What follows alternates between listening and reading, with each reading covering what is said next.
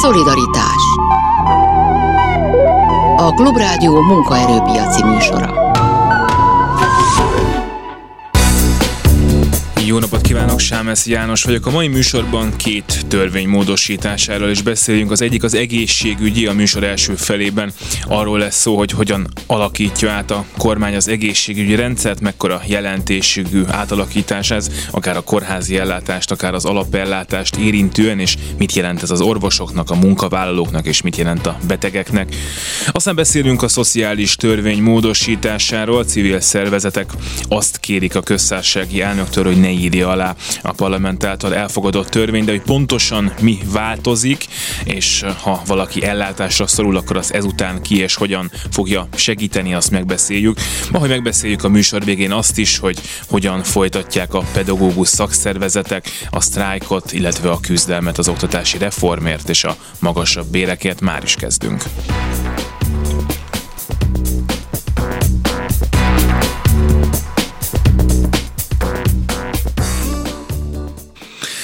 Méghozzá dr. Rajháti beatrix a Magyar Orvosok Szakszervezetének alelnökével. Nagyon szépen köszönöm, hogy itt van. Köszönöm, hogy itt lehetek. És akkor kezdjük ott, mert hogy szerintem a olvasók, hallgatók nagyobb része számára nem biztos, hogy teljesen világos az, hogy ez a egészségügyi törvény, ez az átalakítás, ez pontosan mit jelent, vagy mik azok a legfontosabb elemek ebben, amik adott esetben érintik a dolgozókat és a betegeket. Úgyhogy én arra kérném először, hogy röviden foglaljuk azt össze, hogy mi az ebben, ami, ami nagyon lényeges és nagyon lényeges változás lehet, hogyha végül pontosan úgy valósul meg, ahogy az, az alapvetően érinti a betegeket, és alapvetően érinti az orvosokat is, tulajdonképpen szektorsemlegesen, mert a kórházakat, a szakrendelőket és az alapellátást is teljes mértékben hát ha nem is átszervezi, de nagyon jelentős változások vannak, és itt az ügyeleti szolgálat az még külön az alapellátásban még egy külön változást fog elviselni. Na most, ami a betegeket illeti, azzal, hogy az mm, orvosoknak egy központi munkáltatója lesz a megye. Tehát a Vármegyei Kórház és annak tulajdonképpen a kihelyezett részlegei lesznek a városi kórházak. Na most a Vármegyei Kórház ezzel, mint munkáltató, tetszés szerinti helyre bárkit, bármikor, bármennyi időre helyezhet, hiszen egy a munkáltató, itt csak annyi van, hogy kiemelkedően hátrányos helyzetet, kirívóan hátrányos helyzetet nem idézhet elő a munkavállaló. Eddig ez úgy volt, hogy a orvosnak, ápolónőnek az volt a munkadója, ahol ő dolgozott. Tehát ő dolgozott egy kórházban, egy szakrendelőben, neki az a Igen. munkáltatója. Igen, tehát a Covid előtt, ha ki itt tudom én, kis városi kórházba dolgozott, akkor ő oda belépett, ő annak ismeretében belépett oda, hogy ebben a kórházban ő, teszem azt a gégészeten fog dolgozni, mint asszisztens, mint orvos, mint rezidens, mint valaki, és a kötelező továbbképzéseket és a katasztrófa helyzeteket leszámítva, ő, hogyha jól viseli ott magát, akkor vélhetően onnan is tud majd nyugdíjba menni, és ez alatt csak azt ismeri meg, amikor éppen tovább kell tanulnia tehát nem küldhetik őt át egy szomszéd településre, hogy ő most te ott fogsz Na most előfordulhat az áthelyezés, régen is előfordult az áthelyezés, tehát kisegítettek kórházak, kisegítettük egymást, de ilyenkor a két munkahelyi vezető, kórházigazgató személyzet is megkérdezte a kiszemelt szemét, hogy vállalja-e, tudja vállalni, mennyi időre vállalja, és mit tegyenek érte, hogy ez menjen. Ugye, hogyha mondjuk pozitívan vagy a jó hiszeműségnek megfelelően állunk ehhez hozzá, akkor hogy lehet egy olyan típusú jogalkotói szándék, gondolom én, hogyha valahol nagyon kell az orvos, vagy az ápoló, máshol pedig nem annyira kell éppen, tehát mondjuk van egy, van három műtét, amit elvégeznénk, de nincs orvosunk, de nincs mondjuk szakdolgozó elég ott, és akkor holnap szeretnénk ezeket elvégezni, megnézzük, hogy a szomszéd településen van-e esetleg elérhető orvos személyzet, akire ott abban a pillanatban nincsen akkor a szükség, őket akkor most könnyebben át lehet hozni. De ez lehet egy ilyen jó hiszemű feltételezése mondjuk hát ennek jó hiszemű, de végül is az, hogy ő holnap ott legyen valahol, ahol tulajdonképpen még a műtőkulcsot is keresni kell, az azért nem egészen életszerű. Tehát az elképzelhető volt, és régen is működött, hogy néhány ember például a nyári szabadságolásokon sebészek, végighaknizták a megyét, hol itt helyettesítettek, hol ott mindenki nagyon örült nekik, mert akkor a főorvos meg az agyunktus el tudott menni a városi kórházba szabadságra. Ugyanez vonatkozott arra, hogy amikor kezdőorvosok voltunk, akkor még nem rezidensnek hívták, akkor bemehettünk a megyébe, megyébe eltöltöttünk x időt, az is egy egyeztetett idő volt, hogy igen, most mindenki tud menni, részint tud tanulni, részint pedig tudják őt ott hasznosítani. Tehát ebből a szempontból nem teljesen új. A probléma az az, hogy teljesen megszűnt az, hogy mm, az ember arra ébred, hogy másnap másút van, és meg kell szervezni az életét annak megfelelően. Na most a társaság 85%-a nő. Jellemzően nem szerzetes nők és nem diakonisszák, tehát a társaság nagyobbik részének van hozzátartozója, jellemzően gyermeke. Most már ugye a szociális ellátásnál is hangsúlyt kapott, hogy a család vállalja a felelősséget az öregszülőkért. Na most szülője viszont jellemzően mindenkinek van, e, tehát e, tulajdonképpen ezeknek a nőknek, akiket kinéznek, hogy na akkor most tessék átmenni máshová dolgozni, az egész életét és a családjuk egész életét is átszer, át kell szervezniük, ha egyáltalán tudják. Na most a kérdés az, hogy vajon a gyakorlatban, a valóságban ez hogyan fog megvalósulni. Ugye vannak azért az átvezénylésről gyakorlati tapasztalatok a járvány miatt, ami nyilván egy kényszerhelyzet, amikor egy, egy kórházba tényleg muszáj, hogy oda menjen még valaki, és az nem jöhet holnap után, hanem most kell. De ugye ilyen kényszerhelyzet most tudtunkkal nincsen, tehát azt remélheti az ember, hogy ez talán valami, hát hogy is mondjam, élhető, normális módon lesz, tényleg egyeztetve, tényleg megbeszélve, hogyha valaki azt mondja, hogy de nekem van egy pici gyerekem, ahhoz menni kell az óvodába, akkor őt nem fogják, nem tudom, 200 kilométerrel odébra rakni másnapra, de ez mondom egy remény, ezek szerint a törvénymódosítás alapján ezt megteheti majd ez a központi hát, munkáltató megyei kórházban, aki erről dönt. Úgy szól, hogy aránytalan sérelem, csak az nincs definiálva, hogy kinek az aránytalan sérelméről van szó, mert az ellátási érdek, hogyha valaki ott fekszik, és el kellene látni, az mm, tulajdonképpen mindent felülírna. Viszont az, ar- az aránytalan sérelem, az viszont vonatkozik a családtagjaira, az egészségügyi szakdolgozónak, meg az orvosnak, mert ők ezt nem vállalták, ők ebbe benne vannak, és rendszerint a hátrányait kénytelenek tudomásul venni, hogy anyuci-apuszi ügyel. Eddig az volt, hogy anyuci-apuszi ügyelt valahol, most meg azt se tudjuk, hogy holnap hol. A másik része a dolognak pedig a továbbképzésekkel és a szakmáknak a fenntartásával kapcsolatos. Tehát ha valakit átvezényelnek valóvá máshová, ahol nem a saját szakmájába dolgozik.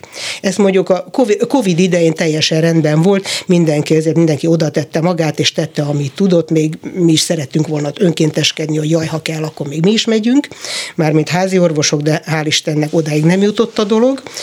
Viszont 20 fokon egy atmoszféra nyomás mellett normál béké, hát békés hazai helyzetbe elvárható, hogy tervezhető legyen az ember élete, és hogy az a pálya, amit kinézett magának, és amire rábólintottak, az tovább vihető legyen. Na ez egy kicsit most megbillent. Hogyan fog ez vajon a gyakorlatban kinézni, ezt tudják? Tehát van egy megyei kórház, amely ezek szerint akkor át fogja látni, hogy az egész megyében hol milyen ellátásra és ehhez milyen személyzetre van szükség, és akkor ő ott eldönti, ír egy e-mailt a másik kórház vezetőjének, ahonnan neki kell majd két ápoló és egy orvos, és akkor ők másnap mennek, és ha ők nem akarnak menni, vagy nem tudom, vagy abban a kórházban is lenne munka, akkor mi történik? Hát eddig az volt legalább tíz nappal előtte tudni kellett még a katasztrófa helyzetbe is, hogy hová megy és más, másnap mit fog csinálni. Fogalmunk sincs. Tehát van egy nagyon tágas keretjogszabály, amit majd kitöltenek tartalommal, a tartalom lehet méltányos és lehet nagyon keserves. Tehát akkor ennek alig, ha nem lesz majd egy végrehajtási rendelet. Minden törvénynek előbb-utóbb születik egy végrehajtásia esetleg több is, esetleg több módosításba is.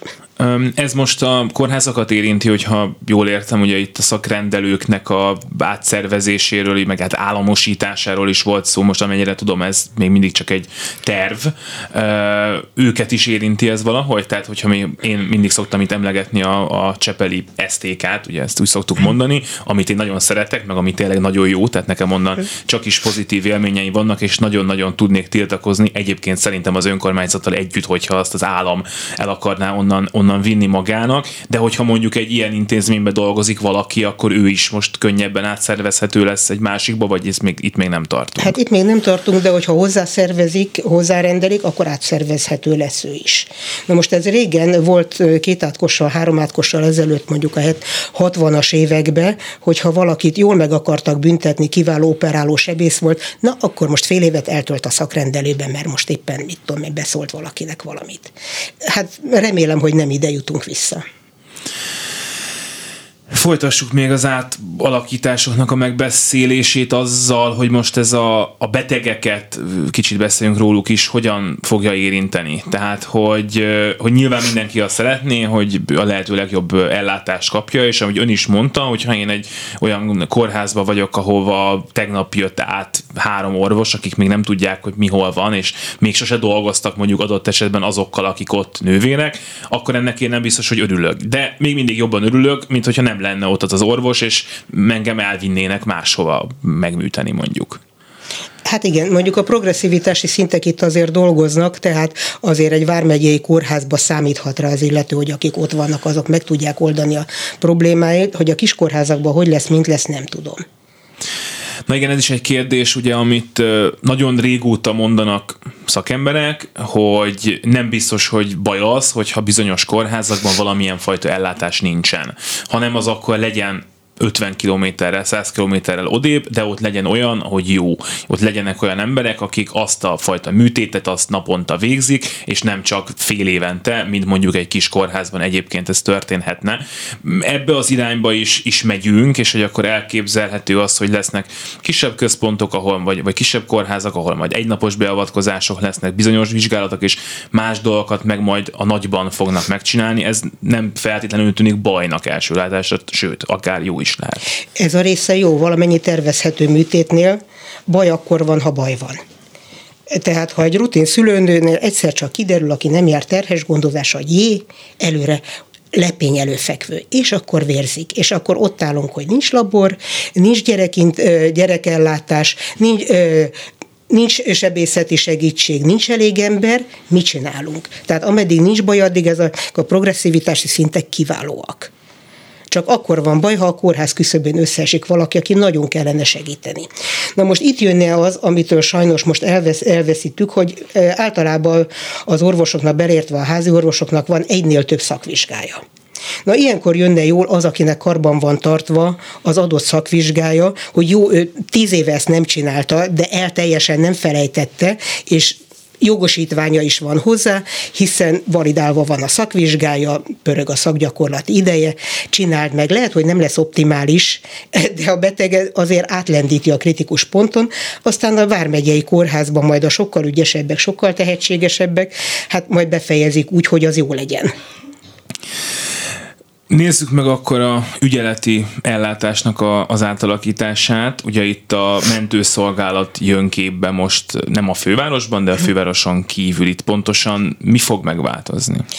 Hát az fog fel, megváltozni, hogy a mentőszolgálat diszpécser központja fogja az orvosoknak a helyét meghatározni, tehát az, hogy ki kell menni, ambulánsan kell dolgozni, mit kell csinálni, triázsolnak, meghallgatják, mert most idáig a dolog ragyogóan működik, a mentősök rettentő jól képben vannak azzal, hogy mikor van tényleg baj.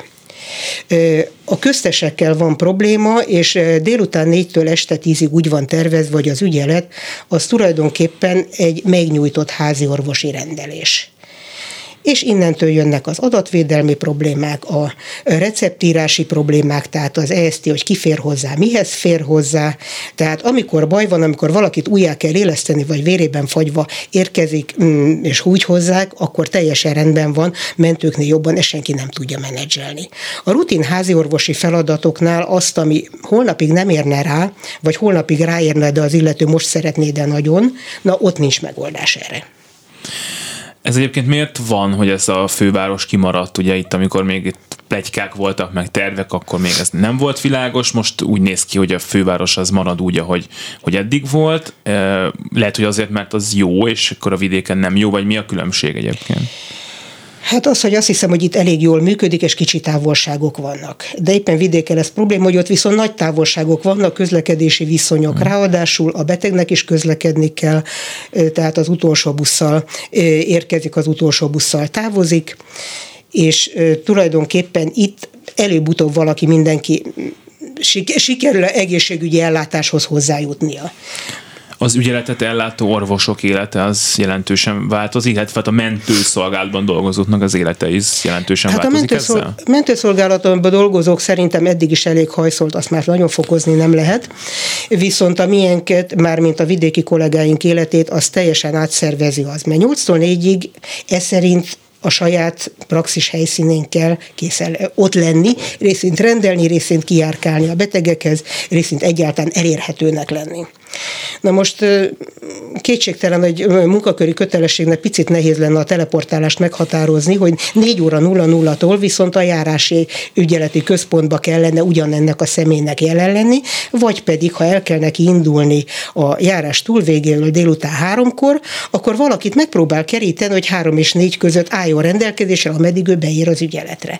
Hát innentől elég érdekes, amikor ott sincs orvos hogyan lehetne ezt máshogy vagy jobban csinálni? Tehát, hogy legyen ügyelő orvos, mert azért ez, ez nyilván egy nehéz, meg ez egy ilyen, hogy is mondjam, ez egy krízis helyzet, tehát valakinek akkor is dolgoznia kell, amikor egyébként nem dolgozunk általában. Azt nehéz is elképzelni, hogy ő mindig mindenhol rendelkezésre áll, ő mindig mindenhol ott lesz, mert hogy mi nyilvánvalóan kevesen vannak, akik ezt csinálják eleve. Hát ezt jó alaposan meg kellene fizetni. Tudni, mindenkinek van az életében olyan ablak, amikor éppen ráér.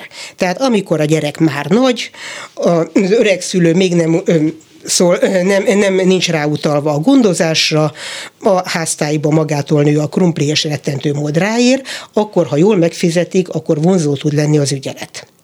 Tehát én is ügyeltem, más is ügyelt, mindenki ment, önként is mentünk, jaj, de jó, pici, pici pénz csináljuk tehát működőképes lenne, most is lennének biztos, hogy kellő mennyiségű, kellően szakképzett emberek. Egyszerűen azt kell mondani, hogy mennyi. És akkor már működik.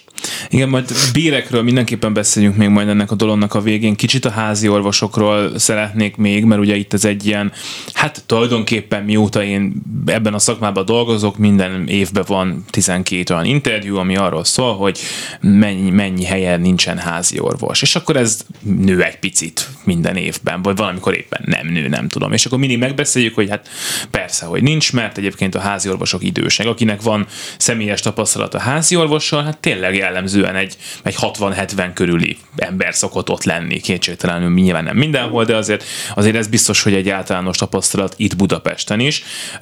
Tehát magyarán, hogy az látszott nagyon régóta, hogy ehhez a rendszerhez is valamilyen módon hozzá kell nyúlni. Most, most reménykedhetünk-e abban, hogy egy pozitív változás történik? Hát a praxis törvényt azt átrendezték, tudnék, eddig a praxis jog az tulajdonképpen azt jelentette, hogy ha elnyertük a praxis jogot, bejárattuk szépen a körzetünket, fölműszereztük, rendbe tettük a betegregisztereket, szép rendet csináltunk magunk körül, akkor az ott működött szépen, és azt élveztük 10-20-30 évig, kaptunk érte finanszírozást, ami eleinte kevés volt, vagy utána meg már azért kezdett szépen megszaporodni. Tehát olyan munkahelyeken, ahol jó adottságú település van, főleg ott a jó önkormányzat van, tud ez vonzó munka is lenni. Viszont nem nagyon ismerek olyan települést, hogy zsákfalu a világ végén 800-an vannak benne, meg még ezért meg még 30, 30 tanya mm, sáros úton, hogy arra lennének jelentkezők és sorbálnának a praxisjog megvásárlásáért, megszerzéséért, bármiért. Tehát itt megint olyan, hogy tudomásul kell venni, hogy vannak adottságok, hogy oda lasszóval sem lehet embert fogni, tehát meg kell próbálni olyan körülményeket teremteni, hogy valaki, ha nem is onnan akar megöregedni, öregedni és nyugdíjba menni, de valameddig tudja ezt vállalni. Erre voltak kísérletek, nem nagyon sikerültek. Praxis közösségeket emlegették egy időben, mind ami majd megold problémákat, meg hát gondolom, hogy itt az működik, hogy akkor azért többet kell fizetni. Na most egy pillanat, itt voltak olyanok, hogy persze praxis közösség, szoros praxis közösség, akkor, ezért, akkor plusz pénz, plusz pénz, plusz pénz, ha integrált, ha egyesült. Na most a dolog odáig működik, ameddig nem kell helyettesíteni és ott megáll a bölcsesség, mert három darab 70 éves orvos, a másik két 70 éves orvos nem biztos, hogy bírja a helyettesítést. És egyébként kell helyettesíteni, gondolom. Természetesen tehát, kell helyettesíteni, tehát beteg ellátatlan nem maradhat. Tehát elmegyek szabadságra, akkor ki helyettesít engem, szóljatok, szerződésbe is vagyunk, hogy kikit helyettesít, asszisztens is kikit helyettesít, tehát ez nem úgy néz ki, hogy leáll a gyár, elmentünk. Amikor azt olvassuk valahol, hogy ennyi helyen vagy ennyi körzetben nincsen házi orvos, akkor ott igazából azt olvassuk, hogy van egy házi orvos, aki nem ott van, de mégis van ott is, és ott ellátja valamikor azokat a betegeket. De gondolom, akkor ő úgy látja el őket, mondjuk, hogy szerdán meg pénteken. Igen, tehát nem tudom, két órában ott van a pici faluba, és van egy nagyobb település, ahol ő jellemzően van, ami neki a praxisa, és akkor kap valamennyit azért, hogy erre arra marra helyettesít. Tehát akkor én ott abban a faluban, ha kedden vagyok beteg, akkor vagy elmegyek oda messzire hozzá. Akkor elmegyek oda, ahol a praxisnak a székhelye van, vagy várok keddig. Vagy várok keddig. Igen. Ebben fog-e változni valami? A házi orvosok élete fog-e változni most? Hát ezzel biztosan nem, mert a praxis jogot azt tulajdonképpen ajándékba kaptuk. 2000-ben az egy nagyon elegáns ajándék volt. Más kérdés, hogy egy része nem hasznosul, de mondjuk legalább a jól bevezetett, rendes becsületes városi nagy települési körzetek azért vonzóak tudtak lenni, és elidegeníthetők voltak. Mivel előtte nagyon hosszú ideig nem emelkedett a finanszírozás és utána is csak döcögősen. Tehát ez egy olyan vagyonértékű jog volt, amire az ember számolt, hogyha elmegyek nyugdíjba, és megrodjanok, akkor mondjuk az idős otthoni beugrómat ezt talán fedezi. Na, erre most egy kicsit belenyúltak, mert először a praxis kezelő választ, és utána, hogyha senkinek nincs semmi jó ötlete, akkor megkérdezik a házi orvost. Tehát az önkormányzat és a praxiskezelő a jelen szöveg szerint úgy tűnik, mintha a fejünk fölött alkudozna, és utána megkérdezik, hogy Neked ötlet? Egy dolgot akarok még mindenképpen megbeszélni önnel, az a béreknek a kérdése, de most 14 óra 28 perc van, úgyhogy az a nagy kérdésem, hogy van-e még egy 10 perce, mert akkor maradjon itt a hírek után, és akkor még azt megbeszéljük. Ugye arról lesz majd szó, hogy ha el lehet térni az alapbérektől fölfelé, meg lefelé is, akkor annak majd milyen következménye lehet meg, hogy most ez a mostani módosítás, ez vajon arra ösztönzi a munkavállalókat, hogy mondjuk visszajöjjenek az egészségügybe, vagy éppen arra, hogy még aki tud, az mondjuk elmenjen az állami egészségügyből valahova máshova. Ezt fogjuk még a következő fél órának az elején majd megbeszélni dr. Rajháti beatrix a Magyar Orvosok Szakszervezetének alelnökével. Úgyhogy most jöjjön egy hírek, aztán pedig folytatjuk. Szolidaritás Dr. Rajháti Beatrix a Magyar Orvosok Szakszervezetének alelnöke a vendégünk, és akkor még egy picit bérekről, méghozzá arról beszélgessünk, hogy hát azt szerintem talán senki sem vitatja, hogy az, hogyha jól dolgozó orvosok, vagy jól dolgozó szakdolgozók adott esetben többet kereshetnek, vagy a többet dolgozók többet kereshetnek, aki többet műt, többet kereshet, azzal nehéz is vitatkozni, főleg ha jól is műt. Hogy azt hogy döntjük el, hogy ki dolgozik jól, az már egy másik kérdés, de hát ugye ami kritikus, hogy a, a lefelé is el lehetne esetleg térni az alapbértől, és hát ott már felvetődik kérdés, hogy ha valaki mondjuk nem műt eleget, vagy nem dolgozik annyit, akkor ő azért nem műte, vagy dolgozik-e, mert nem akar, vagy azért, mert mondjuk épp nincs kit megműteni. És akkor itt már felvetődnek megint csak kérdése. Mit gondol hát erről? Az orvosi kamarával volt annak idején egy bértárgyalás, amibe született egy bértábla. A fölfelé eltérést az engedte, a lefelé eltérésről szó sem volt. Tehát tulajdonképpen ennyi a hozzátenni valóm de az, az jó, jó, vagy hát annak gondolom, hogy örülnek, hogyha többet is lehet keresni, és hogyha mondjuk lenne egy jó rendszer arra, hogy ezt megmérjük, hogy ki az, aki, aki mondjuk egy kórházon belül jobban teljesít, akkor ez, ez lehetne egy motiváció is arra, hogy többet dolgozzunk, többet műtsünk, jól dolgozzunk. Nyilvánvalóan. Na most a következő tulajdonképpen a mivel mérjük, mi a mértékegység a jó munkának az, hogy nincs úgymond garanciális javítani való, nincs úgymond műhiba per, elvégeznek extrém nehéz műtéteket, vagy elvégeznek extrém nehéz beavatkozásokat, vagy a rutin munkát jól csinálják, vagy kedvesek, barátságosak, szép környezetet teremtenek. Tehát tulajdonképpen ezt meg lehetett volna csinálni a bértáblával együtt, azt, hogy akkor miért adunk többet. És a, miért adunk kevesebbet, arról nem volt szó.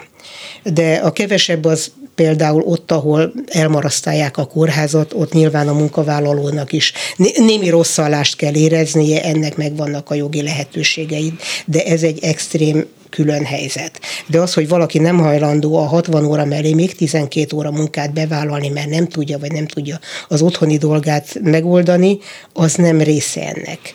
A másik pedig az, hogy nincs igazán súlyozva, hogy, és a bértáblánál nem jelent meg, mi, öreg, mi öregek jó jártunk vele, nagyon szépen kapunk, a fiatalok, azok, akik hajszolva vannak, jártak vele, viszont nagyon rosszul. Tudni, nagyon nem mindegy, hogy valaki egy krónikus osztályon, vagy egy reumatológián ügyel csendeset, és dolgozik viszonylag kevés ágyon csendesen, vagy egy SBO-n pörög, és reggelre, ezért reggelre már azt se tudja, merre van az előre. Tehát ott nagyon erősen kellett volna már az elején a differenciálást betenni, abba, hogy ez, ez, ez, ez, progresszivitási szintek, gyakorlati szintek, elvégzett mély munka alapján szét kellett volna húzni már az elején, hát erre nyilván nem volt időszándék, vagy nem tudom mi. Ugye önök orvos szakszervezet, de azért a szakdolgozókról egyet hadd kérdeznek, mert azért amit itt amit itt a legnagyobb kritikájaként hoztak fel ennek a korábbi intézkedésnek, meg az új jogállási törvénynek és az ezzel járó béremeléseknek, hogy hát a szakdolgozók ebből kimaradtak és elmennek, mert ők is átvezényelhetők, viszont nem kapták meg cserébe azt a bért, ami, amit, amit az orvosok meg igen. Most a szakdolgozók is kaptak béremelést, de az praktikusan elinflálódott. A másik fele pedig az, amit szerintem mérhetetlenül sértő a szakdolgozókra, hogy őket a tárgyalóasztalhoz nagyon mérsékelten hívták. Tehát a bértárgyalásoknál a paraszolvencia tiltás mi egyéb. Vegyük tudomásul, hogy a szakdolgozók egy része ugyanolyan diplomás, mint mi, elvben még a doktor is a neve előtt lehet, mert PhD is ápoló is van, meg dietetikus is van. Tehát fölnőtt egy olyan generáció, amelyik nem segédnővér és ágytálhordó, hanem nagyon komoly diplomás hölgyek és urak, az ő felelősségükből látszik, hogy például a mentőszolgálatra, ami mentőtisztek végzik ott jellemzően a munkát, rá is bíznak ekkora nagy feladatot, például az, hogy az orvosokat is irányítsák, hogy ki hová merre menjen. Tehát akkor ott is meg kéne őket becsülni, hogy a tárgyalóasztalnál is ezt a diplomás csapatot meg kellene hívni. Tehát ez egy jó mérnöki szint, ahol például egy ö, asszisztens egy intenzív osztályon dolgozik, vagy egy művese osztályon. Az egy jó üzemmérnöki szint egy gyárba. És ők valahogy úgy vannak elkönyvelve, hogy igen, ő az, aki az ágytálat hordja. Ez olyan méltatlan, hogy csodálkozom, hogy nem háborognak jobban. És akkor a végére utolsó kérdésnek most ez a mostani változtatás, meg hát ki tudja még, hogy, hogy mi következik, amit önök még itt átgondolásra érdemesnek tartanak, ez most vezethet oda rövid középtávon ha mondjuk jobban csinálják, vagy átalakítják egy kicsit, hogy jobb lesz az egészségügyben dolgozni, itt maradnak az orvosok az állami egészségügyben, jönnek vissza szakdolgozók adott esetben, e, vagy akár ellenkezőleg is sülhet ez, tehát magyarán, hogy az elvándorlás az folytatódhat. Hát jobb nem lesz, mert a kerettörvény az biztatást nem tartalmaz. Tehát tulajdonképpen az utolsó jó szó, amit kaptunk, az a praxis törvény volt, és a, az EUTEF törvénybe az önálló tevékenységek végzéseinek a lehetősége azt kellett volna inkább tovább fejleszteni. Tehát nem erőből, hanem ki mindenki mi mindent szeretne önként jól csinálni. És itt megint visszatérek arra, hogy nagyon szeretünk tanulni és a tanulási és a szakmai fejlődési lehetőségek beszűkítése az a fiatalokból lehet, hogy kiváltja a menekülési ösztönt, mert kényelmetlenséget egy darabig elbírunk, főleg ha baj van, akkor bírták vitézül a medikusok, a rezidensek, mindenki bírta, aki érte a járvány idejét, tehát nagyon rendesen oda tették magukat, viszont ha nincs fejlődési lehetőség, akkor mire várunk? Dr. Rajháti Beatrice-nak, a Magyar Orvosok Szakszervezetének alelnökének köszönöm szépen, hogy bejött hozzánk. Biztos, hogy fogunk még beszélgetni majd később. Most majd a szociális törvényel folytatjuk mindjárt. Önnek minden jót kívánok. Nagyon szépen köszönöm. Szolidaritás Kovács Vera az utcáról, lakásból, egyesülettől van itt velünk. Jó napot kívánok! Jó napot kívánok, köszöntöm a hallgatókat. És a szociális törvény módosítása talán ehhez az egészségügyi törvényhez hasonlóan megint olyasmi, hogy háborgunk, meg, meg van ennek egy nagyon rossz üzenete, miszerint az állam, állam nagyon háttérbe sorolná magát akkor, amikor valaki segítségre szorul, de hogy az én kérdésem az, hogy most ennek a módosításnak a következtében a gyakorlatban mi fog történni, vagy mi fog változni, ha én segítségre szorulok, mert beteg vagyok, mert nem tudom kifizetni a rezsimet, mert alacsony a nyugdíjam, bármi miatt, akkor mi történt velem eddig, és mi fog történni velem ezután, ennek a törvénynek a Igen, módosítása az, az nyomán. nagyon szép történet lenne, hogyha erre ilyen egyértelműen lehetne válaszolni. Az utcáról lakásba egyesület éppen azért szervezett több más szociális szakmai szervezettel együtt egy figyelemfelhívó akciót a parlament elé, mert ezek a törvényváltozások bár problematikusak, de egyáltalán nem adnak sem a szakmának, sem az érintetteknek egy ilyen fekete-fehér képet arról, hogy vajon most mi várható. Mi négy ponton kifogásoltuk ezeket az irányokat, ahogy a szociális törvény most változni fog. Ezeket elmondanám szívesen, hogy akkor mik ezek az irányok. Mindenképpen. Először a második paragrafus változása volt az, ami már a tegnapi szavazás előtt is forgott valamennyire a sajtóban. Ez a bizonyos mindenki elsősorban ő magáért felelős, illetve ezt a kis szövegrészletet többszörös módosítás után végül a mindenki felelős magáért verzióban foglalták törvényben, és ezután a ez a bizonyos második paragrafus folytatja, hogy még milyen szereplők fognak szociális segítséget nyújtani. Tehát először az egyén önmagáért felel, utána a családok a polgári törvénykönyv szerinti rokontartás alapján kötelesek gondoskodni a rászorulókról. Ezek után jönnek az önkormányzatok és karitatív szervezetek, és végül az állam a legutolsó sorba helyezi magát a szociális biztonságért felelősek sorában. Ez egyébként a szervezeteink szerint egyfelől ö, alaptörvényellenes, másfelől szembe megy a, az európai joggal. Ami viszont ennél érdekesebb, ilyen praktikus jelentősége van a változásnak, változtatásnak, az az, hogy bevezetik a szociális vetítési alapnevezeti dolgot, amely felváltja az eddigi öregségi nyugdíjminimumot, és ez a segélyek összegének a meghatározására lesz majd használatos, azonban arról, hogy hogyan, milyen segélyek összeget fog változni, milyen irányba, arról semmit nem mond ez a mostani módosítás. Tehát egy olyan veszélyes lejtőn indulnak el, aminek nem látjuk még az elejét, hanem hogy a végét, de azt tudjuk, hogy ez a segélyek összeget fogja valahogyan érinteni ez a szociális vetítési alapkérdése. A harmadik kifogása az pont az az, hogy kimaradt a nevelő családok anyagi helyzetének a, a rendezése, és végül a negyedik pont, az pedig össze is tér az előbb ismertetett egészségügyi törvény módosítással, méghozzá azon a ponton, hogy a ma tárgyalt egészségügyi tervezet pedig kivenni az elfekvős osztályokat az egészségügy kötelékéből és a szociális ellátások körébe sorolná ezeket, mégpedig fizetés alapon szintén az egyéneket és a családokat terhelve ezzel a krónikus osztályokon zajló ápolás gondozás díjának a megfizetésével. Tehát ezek, ezek azok a pontok, amik változnak majd, vagyis változnak mostantól. A kérdés az megint csak, hogy a gyakorlatban vajon mi fog történni, és tudom, hogy azért nem jó valahol ez a kérdés, mert mondjuk, ha valaki elveszíti mondjuk a lakhatását ma Magyarországon, vagy akár nem tudja fizetni a rezsijét, akkor igen, és ezt akarom pont mondani, hogy akkor nagyon-nagyon változhat valószínűleg az, hogy mi történik vele, hogy ő mondjuk melyik önkormányzat felel érte, egy olyan, amelyik ezzel jobban foglalkozik, vagy egy olyan, amelyik nem, hogy ő tud-e valahova fordulni, hogy ő be tud jutni mondjuk esetleg egy idős otthonba, vagy nem tud bejutni, ez nagyban függhet Na, attól, hogy nem tudom, melyik településen él például, tehát ilyesmi tehát Ezeken minden változtat ez a tegnapi törvénymódosító. Tehát az, hogy az önkormányzatok közötti, meg az egyének közötti anyagi egyenlőtlenségeknek a kiegyenlítésével nem foglalkozik, és a legégetőbb problémáknak egy sorával nem foglalkozik, tehát ezzel a négy dologgal foglalkozik alapvetően, amit most felsoroltam. Nem merül fel a családi pótlékrendezése, nem merül fel a segélyekhez való hozzáférésnek a most a megváltoztatása, csak ennek a vetítési alapnak a bevezetése, tehát ezekkel a rendszer szintű problémákkal most egyáltalán nem foglalkozik ez a módosító. Ön érti azt, hogyha beleképzeli magát a törvényhozó szerepébe, hogy, hogy miért láthatta most a kormány fontosnak itt a egyéni felelősségnek a hangsúlyozását, meg így még jobban beleírni hangsúlyozottabban egy törvénybe, hogy kinek mi a dolga ezzel, és hát valamilyen okból pont most, amikor azt feltételezhetjük, hogy a rászorulók száma az meg fog nőni a következő hónapokban, pont most csinálni egy ilyen módosítást?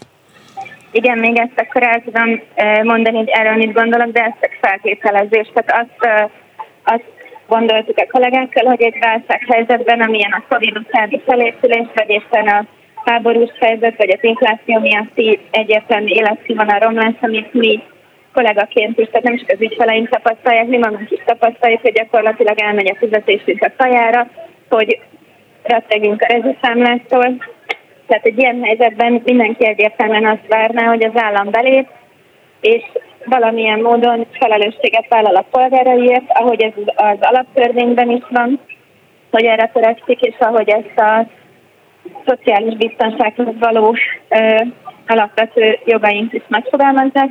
De most ehhez képest nem belép, hanem visszalép, és emiatt egyébként most az ahangon egy aláírásgyűjtés indult, hogy a Novák Katalin ne írja alá ezt a törvényt, erre ugye jog szerint öt ö, napja lenne, azonban mivel a, az aláíró szervezetek úgy látják, hogy ez eleve alaptörvényellenes, ezért felhívjuk a figyelmet, hogy vagy nem kellene, hogy aláírja, és akkor ezzel nem, nem is lépne illetve ez a rendelkezés, hiszen a szociális törvénynek egyébként van szüksége módosítására, de átgondolt társadalmi és szakmai egyeztetést követő módosítására van szükség olyanra, ami egyfelől az embereknek, másfelől a, a szakmának is előre mozdítja a helyzetét. És ezzel egyébként meg is kell, hogy köszönjem a hallgatóknak a, a figyelmet ebben a témában, viszont egyfelől követték a szociális törvény elleni tiltakozásnak a sorsát az SMM, illetve az Utcáról Lakásba Facebook felületein, illetve az ahang.hu oldalon nézzék meg, és ha egyetértenek, akkor írják alá a petíciónkat is. Nagyon szépen köszönöm Kovács Verának a utcáról lakásba egyesülettől, hogy itt volt velünk. Minden jót kívánok! Én is köszönöm, viszont Szolidaritás és Komjáti Annával a Pedagógusok Demokratikus Szakszervezetének országos választmányi elnökével folytatjuk. Jó napot kívánok! Jó napot kívánok!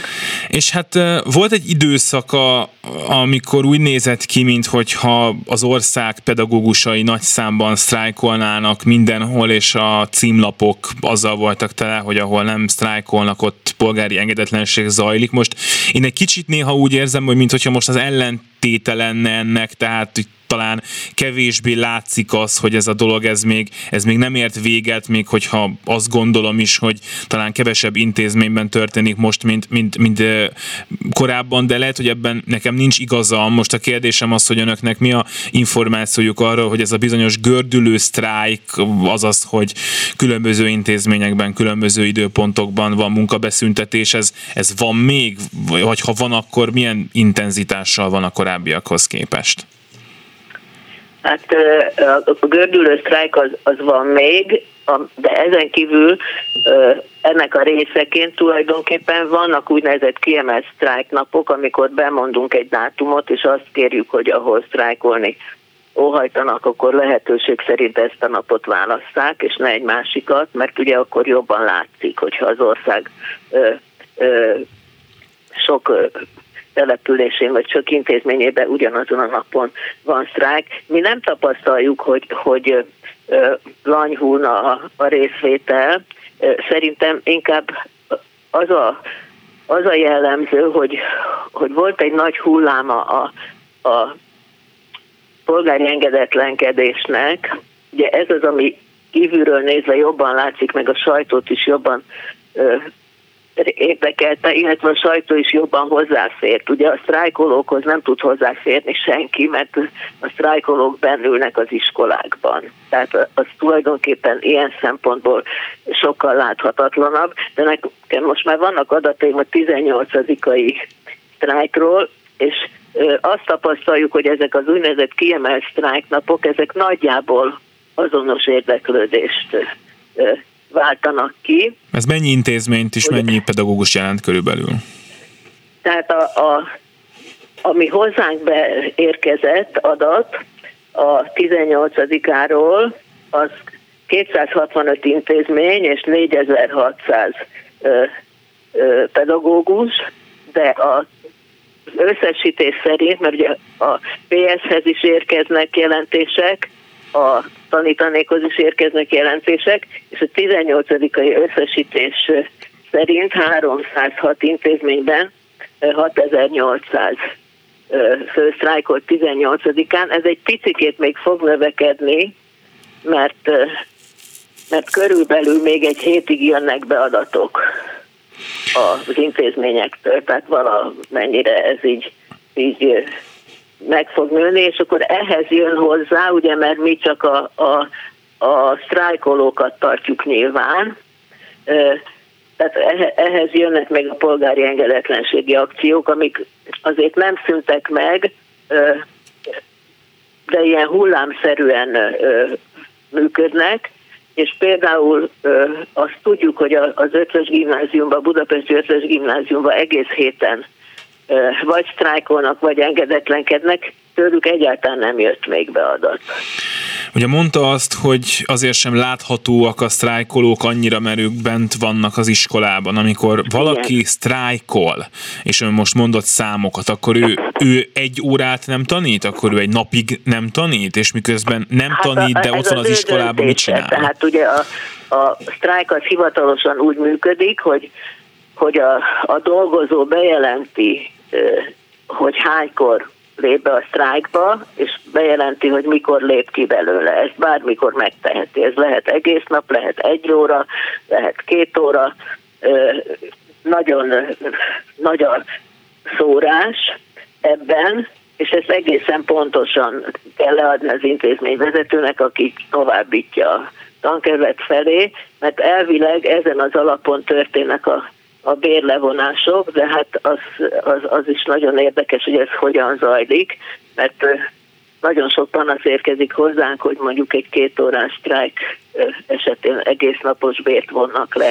Tehát ezzel mi most küzdködünk. Ez már tavasszal is előfordult. Ugye mi ezt onnan tudjuk, hogy a mi alapítványunk folyósítja ezeket a támogatásokat a, a sztrájk idejére levont bérek kompenzálására, és ott a fizetési jegyzékek egészen zavarosak. Tehát legtöbb esetben nem is nagyon lehet látni, tehát nem, nem nincs kimutatva, hogy, hogy mit alacsonyabb az előző havi nála jövedelem. Tehát mi most ezen, ezen ugrálunk, hogy, hogy már írtunk az, a, a az államkincstárnak, ugye mert ők számfejtik a fizetéseket, hogy lesznek szívesek betartani a törvényt, ami úgy szól, hogy a fizetési jegyzékből ki kell derülnie, hogy a végösszeg, amit utalnak az illető számlájára, az hogyan jött ki, milyen tételek, plusz és mínusz tételekből. Ennek nem felelnek meg a fizetési jegyzéke.